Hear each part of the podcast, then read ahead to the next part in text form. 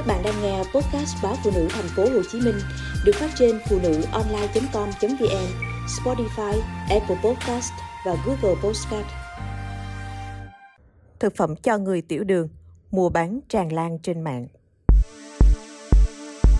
Nước ngọt, sữa, kẹo dành cho người tiểu đường đang được rao bán tràn lan trên mạng. Đây là những thực phẩm sản xuất tự phát, hàng sách tay, chưa được kiểm định về độ an toàn, ẩn chứa rất nhiều rủi ro đối với sức khỏe bệnh nhân. Hiện nay, các sản phẩm như bánh kẹo, sữa, nước ngọt cho người tiểu đường đang được bày bán tràn lan, đặc biệt là những sản phẩm có gắn mát nhà làm, cứ quảng cáo an toàn vì không chứa chất bảo quản. Mỗi hộp bánh cho người tiểu đường trên mạng được bán với giá từ 150.000 đến 200.000 đồng. Có những sản phẩm nhờ gắn thêm chữ ăn kiêng nên có giá rất cao.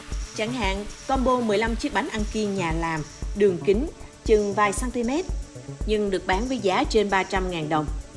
Trước thực trạng trên, tiến sĩ bác sĩ Lưu Ngân Tâm, trưởng khoa dinh dưỡng lâm sàng, Bệnh viện Chợ Rẫy cho rằng, sản phẩm nhà làm chưa được kiểm định về tiêu chuẩn chất lượng, an toàn thực phẩm, ẩn chứa nguy cơ đối với sức khỏe.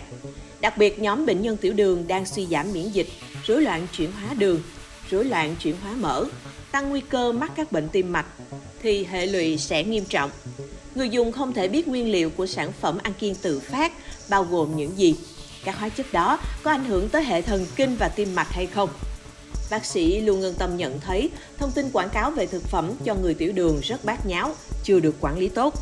Không chỉ trên mạng Internet, mà khi mở truyền hình, cũng dễ dàng bắt gặp các đoạn quảng cáo sữa, bánh, thảo dược giúp kiểm soát đường huyết. Người tiêu dùng đừng vội tin theo mà cần phải đặt câu hỏi bằng chứng đâu, nghiên cứu nào công nhận.